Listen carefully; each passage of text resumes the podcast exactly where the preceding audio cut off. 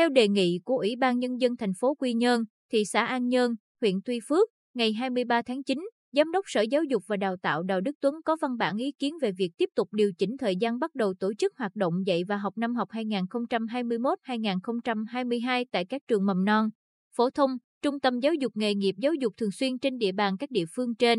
Đối với thành phố Quy Nhơn, điều chỉnh thời gian bắt đầu tổ chức hoạt động dạy và học tại các cơ sở giáo dục từ ngày 4 tháng 10. Tại thị xã An Nhơn, tiếp tục lùi thời gian tổ chức dạy và học của các trường mầm non, tiểu học, trung học cơ sở và trung tâm giáo dục nghề nghiệp giáo dục thường xuyên trên địa bàn từ ngày 4 tháng 10. Riêng các trường trung học phổ thông tổ chức dạy và học từ ngày 27 tháng 9. Đối với huyện Tuy Phước, các trường tiểu học, trung học cơ sở, trung học phổ thông và trung tâm giáo dục nghề nghiệp giáo dục thường xuyên huyện bắt đầu dạy và học từ ngày 4 tháng 10, các trường mầm non từ ngày 11 tháng 10.